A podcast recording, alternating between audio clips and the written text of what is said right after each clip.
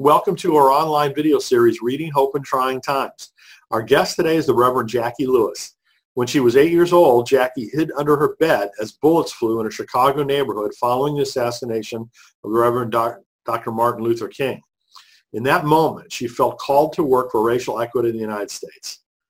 After graduating with an MDiv from Princeton Theological Seminary, Jacqui fell in love with urban ministry, leading two churches in Trenton, New Jersey. She returned to graduate school for a PhD in psychology and religion from Drew University. Jacqui came to study at Middle Church in New York City, received a call, and joined the staff in January 2004.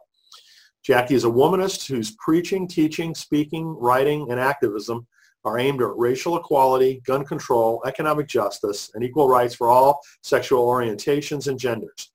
Jacqui has preached at the Festival of Homiletics, Wild Goose, Children's Defense Fund's Haley Farm, and was a featured speaker on the Together National Tour with Glennon Doyle. Jacqui created MSNBC.com's Just Faith, in which she presented unorthodox conversations about culture and current events through the lenses through the lens of progressive faith and spirituality. Other media have fear, featured Jacqui in Middle Church, the Washington Post, the New York Times, Associated Press, Ebony, Essence, CBS, CNN, NBC, ABC, and MSNBC. Ordained in the Presbyterian Church, Jacqui is the first African American and the first woman to serve as a senior minister in the Collegiate Church, which was founded in New York City in 1628 and is the oldest continuous Protestant church in North America.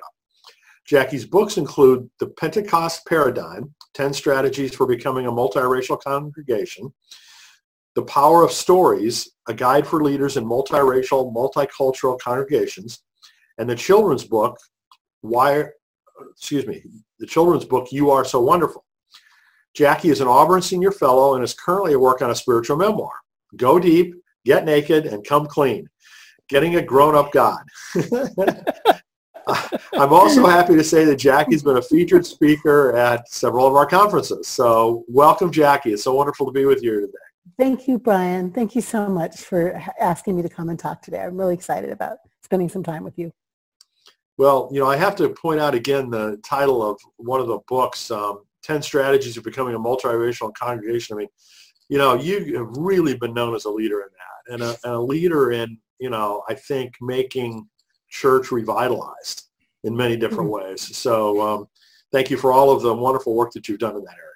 Thank you, Brian. Thank you. Middle is the most joyful thing I've ever, besides marrying John, I think. Uh, it's one of the most joyful uh, things in my life is being the pastor of that church and to, to participate in this wild experiment. It's because it's a wild experiment to have that much diversity in one place uh, around race and ethnicity, gender, sexual orientation, class, even religion. There are Jews and Muslims in our church. Um, it's wild. It's fun. Well, your church is very well known as a wonderful place, so it's not surprising. yeah. So uh, why don't we start by just uh, having you share your thoughts on what we're going through, what the impact has been, what you've yeah. been able to take away from it so far? Yeah. Brian, this morning I, I went for a walk and I, I was trying to clear my head from a feeling of overfunctioning. I, I think a lot of us are overfunctioning right now this pandemic makes me, I'll go back to my I statements, feel so uh, overwhelmed that I think, what can I do to fix what? And there's a big list. Yes. So yes. how many people can you call? How how many times can you record your worship piece so that it is perfect? Uh, how many talks can you do with people about this moment because the, the doing something makes you feel more in control. so I'm starting our talk with a candid, I'm walking and talking to one of my friends and I'm saying, I am the one, you know, I'm the one. I, I have to this and this and this and this. And I think to myself that what this pandemic is doing is showing the nation who we are, our underbelly, our inequality, the way our essential workers are black women, brown women, the way some people can't uh, isolate in place because they don't really have places to isolate. Like all of that is being shown to us. It's also showing us the very best of ourselves, the way people are getting food for their neighbors or, you know, checking in on each other, the way our first responders are out there in the streets doing the thing, going home, coming back, going home, going back. It's showing that, but it's also showing us our stuff. So I'm seeing my stuff. I'm seeing my, God, if I just work a little harder, I can make it better self. And she's always there, Brian. but the pandemic is showing me her, that Jacqui, that over-functioning Jacqui. And I'm asking myself, what's the spiritual message for me as a pastor? And I wonder how many other people might need to ask themselves that question as well. Does that make sense? It makes a ton of sense. And I mean, you know, you do accomplish so much. You've got lots of things going on and, and, and lots of responsibilities in many directions. So it's not surprising, you know, that there's this feeling of um, being overwhelmed. And, yeah. you know, a lot of other folks are in that same boat too. You know, all the different families with different unique situations and yep. health situations, economic situations, childcare yeah. situations, and it goes on and on. Right. And I wonder if I've been wondering, I've been writing a little bit about what does this time out teach us? So again, what is broken in America, what is broken around the globe, inequality, injustice, long incarceration rates for small crimes, people are going to have a death sentence because they can't get out of prison. Like make the list of the things that are not great about the globe that we need to fix. We're going to look straight at that now. We have the opportunity to start over and do it, just make it better. But I also think there's something personal about um, a kind of a spiritual examination around what kind of person does each person want to be. What's really important? The parents who always run ragged to make sure that they buy their kids the things are those parents going to have a chance to examine that pattern because they're home now and see the way their child lights up because they're home and think about what's important? Will, um, will the people who are rapidly committed to their point of view around politics have a chance to examine where there's an error, uh, where, where there's a, a mistake in their thinking, and have a chance to uh, have the humanity of all of us shape their politic.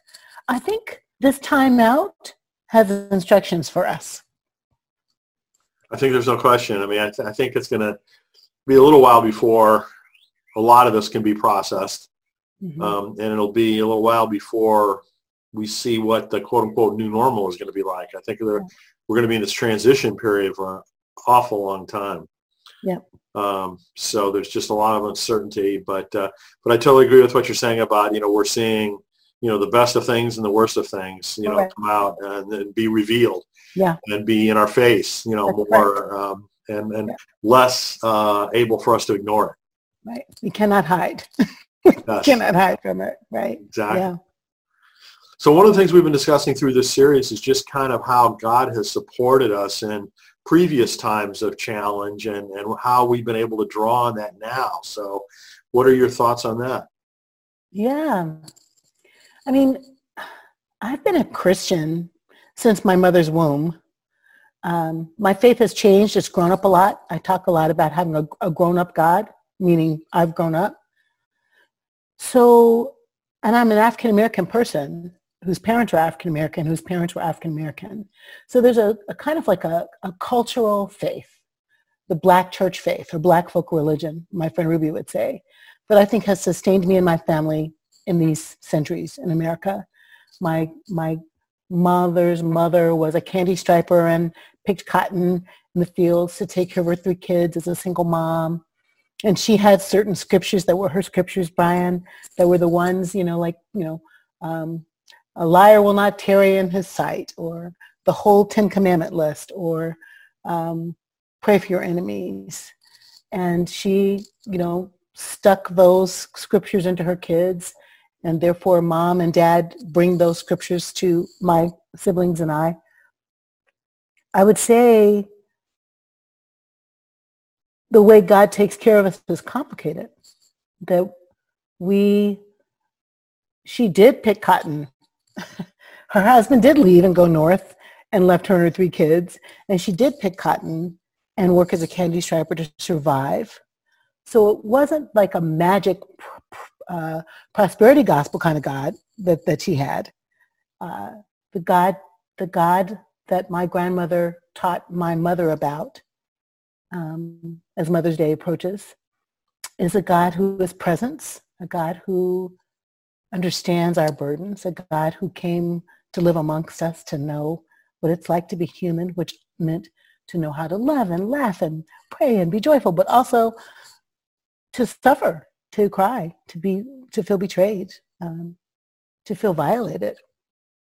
So that's the God that I'm praying to now. That's where I find my comfort now, Brian, is why not this trauma? God doesn't cause the trauma. It comes. We can't pray it away. We can't pretend like it's not here. It is here. We are comforted by a God who understands suffering. We are comforted by a God who loved us enough to come all the way down to suffer with us. I find so much comfort in the life of Christ in this kind of post-Easter time. I think particularly in my story, my story, um, my mom died of cancer three years ago. But Brian, she lived with cancer for eight years. Eight years past, uh, you could have a few months. Wow. So see the both and in that, right, is, yeah, um, my my experience of 9-11, I was in D.C., not here in New York, the way, the way we all rallied around each other, the way we helped each other. Uh, my experience now is of helping. The people are helping and supporting and shouldering it up together. And again, just as an African-American person, the Exodus story, um, the abolition movement in the United States, the civil rights movement in the United States, the women's movement, the queer movement. God is a God of liberation. And I think God uses all kinds of things, doesn't cause all things, but uses all kinds of things to make us free. So I'm, I'm kind of digging into what are we going to be liberated from on the other side of this? How will we be freed up from things and thingifying each other how will we be freed up from busy and toiling and how will we be liberated to enjoy simple things and worship in new ways that's what i'm thinking about good good well um, you know being right in manhattan in new york city they're right in the epicenter at least in terms of the united states of this whole pandemic i'd really love to hear you know a little bit about all the different ways that your church is reaching out, helping people, and kind of what it's like there. Yeah. Well, I got to confess that about 10 years ago, I bought a house in New Jersey, Brian, um, with my savings from my life of the world. So I am sheltered in my New Jersey house. Um, and my staff are not at the church. We're not at the church right now. So because we believe in social distancing. So that's kind of a quiet what, building these days. it's, a, it's a quiet building. But what but the church is the people. So we have about 1,300 members, and my staff is calling all the members, writing all the members. We have digital programming uh, that includes everything from story time with your kids and dance time to prayer, prayers and conversations. Our small groups are online. Our worship is online, and people are, are coming to it who didn't know about Middle Church. Today, at 2 o'clock, when you and I are finished, I begin my first virtual coffee dates with middle members. So my uh, colleague Amanda and I are going to do um, dates like Tuesday through Thursday through June. Our slates are full. Our dance cards are full. People want these moments of just seeing each other and talking. Our deacons have just finished a policy that is in place so that we can help the people who really need help, who can't pay their bills, who can't pay their rent, who don't have food. So we're really excited about, about I'm going to say, entering back into that place of hand-to-hand justice and love that we've always done. It's difficult to do when you, when you don't have a building. So we're um, finding a new way to think about how to distribute food, distribute funds, distribute care. And New York is like wild. I've been back in the city to check on things. It is so different to see streets empty, to see masks on faces. It's wild. It's a wildly different place. I can so totally imagine. Um, well, at least, you know, when I um, launched Compassionate Christianity last fall, I started mm-hmm. looking around for prominent worship services that were already online. Yeah. And you guys were one of the ones that I began featuring from the very beginning of that effort because you were. So yeah. at least you all were ahead of the curve, at least in some regard in terms of uh, doing church online. We, we were. I mean, we are landlocked. We've got buildings on both sides of us. We can't do anything about our sanctuary. We sit 325 people and 1,300 members. So though we worship twice, we can never get everybody in the building. So we started streaming worship about seven, eight years ago. Wow. And it's been shocking to think about how how that prepared us for this. That that prepared us for this. And we did our big Revolutionary Love Conference online. I we thought know that, yeah. 650 people came. Three days of conferencing we did online. That was wild wow. and wonderful. Great, yeah. That's impressive. Well, congratulations great. for pulling that off. Thank you so much. And thanks to everybody who came and thanks for all the speakers who showed up anyway. You know, it was really, it was really stunning. And Brian, this technology, Zoom is like crazy sometimes. You can't see, but I'm grateful for Zoom and I'm grateful for all the tech companies that are helping us stay connected, you know? Yeah, I often think back to, you know, the, the 1918 pandemic and, uh, you know, back in those days, people didn't have anywhere near the kind of communication that we do now. So, mm-hmm. you know, just think about what all this would, would have been like if people had to isolate and, you know, couldn't even make a phone call probably. Yeah, it's a, it's a totally different kind of a moment. But it's also, like, I wonder sometimes, are people overwhelmed? Are people overwhelmed with all the Zoom meetings? The, the critique we got about the conference was, one more Zoom event, you know, and it turned out to be beautiful and people did hang in for it. But everybody's conversations are just like the one we're having right now. And I think people have some screen fatigue, you know? Mm-hmm. Yeah. Mm-hmm. But I know uh, one of the things I've experienced out of this is that um, had I been doing the conferences I normally would have been doing um, this spring, those are typically incredibly busy times. And mm-hmm. um, I would rarely get the time to have this kind of a one-on-one conversation in any kind of depth with anyone. Yeah. And now that, you know, um, at least, you know, in my case, I'm isolated at home. Um, right. Many more of these conversations are happening and they're happening without geographic constraints. That's correct. And that so right. I'm, I'm actually very thankful for that capability, whether it's Zoom or something else that we were using, but you know, uh, I'm, I'm just very glad about it. Me too. I'm an extrovert. I like it. I like being able to connect. I do. I yeah. really do. Yeah. So what suggestions do you have in terms of, uh, you know, resources, spiritual practices, et yeah. cetera, that you're recommending to people during this time?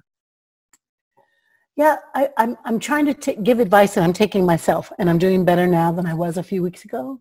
But a couple of things. Um, I find myself rereading um, some books that I loved um, Barbara Brown Taylor's Leaving Church.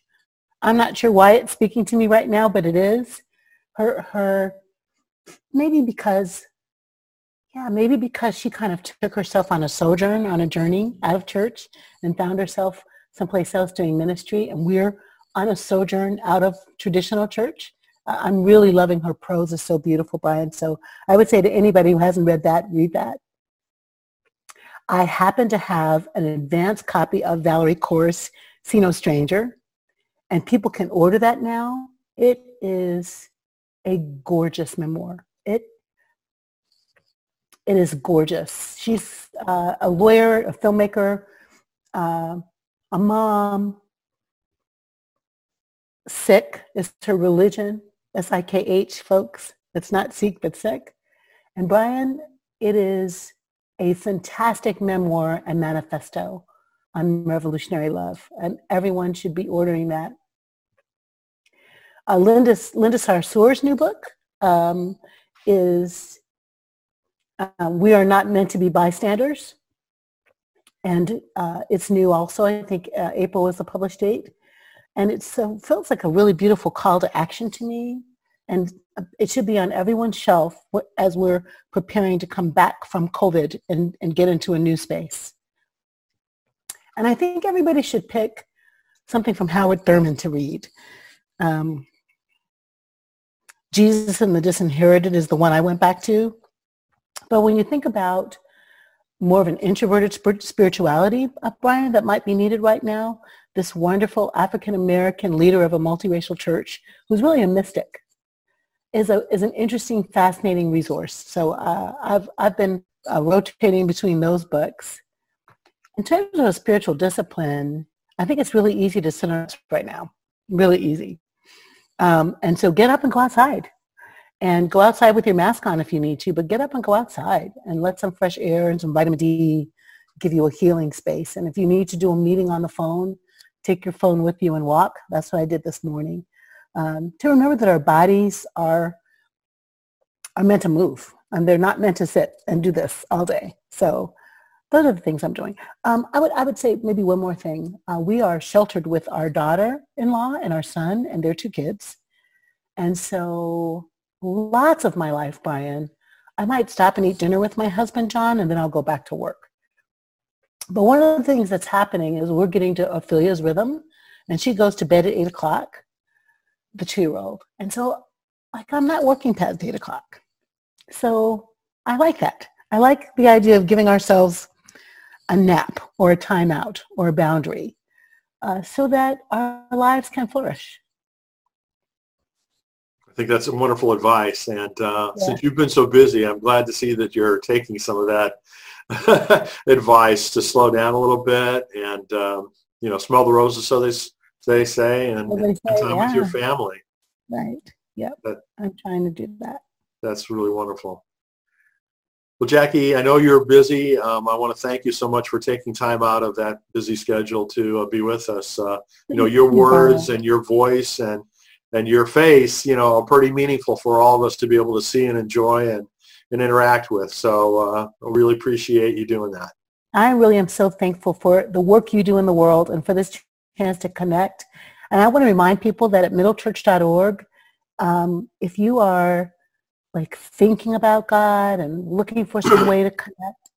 Um, Sundays we're live at 11:45, but our worship is up, and so feel free to go and dig around in our YouTube and find some music that speaks to you. Um, feel free to uh, play that music, share that music. Uh, we put it up so that everybody can have access to it, Brian. So at middlechurch.org, our YouTube channel, our Facebook channel, lots of um, lots of inspirational music and words from our team to help us get through this time. And there we'll really is. It's, it's, a rich source of multimedia, as I mentioned before. Yeah. You know, uh, you guys have just done a great job for a long time of getting that out to the world. So thank you. Thank you, Brian. Thank you so much. And I'm sorry I'm I'm feeling a little plugged up with my allergies, so forgive me everybody. okay. I think that's happening to us all these days, so not a worry. Yeah. Thank All you right. so much. Thank you again. Take care. You take care. It's good to talk to you. Bye, everybody.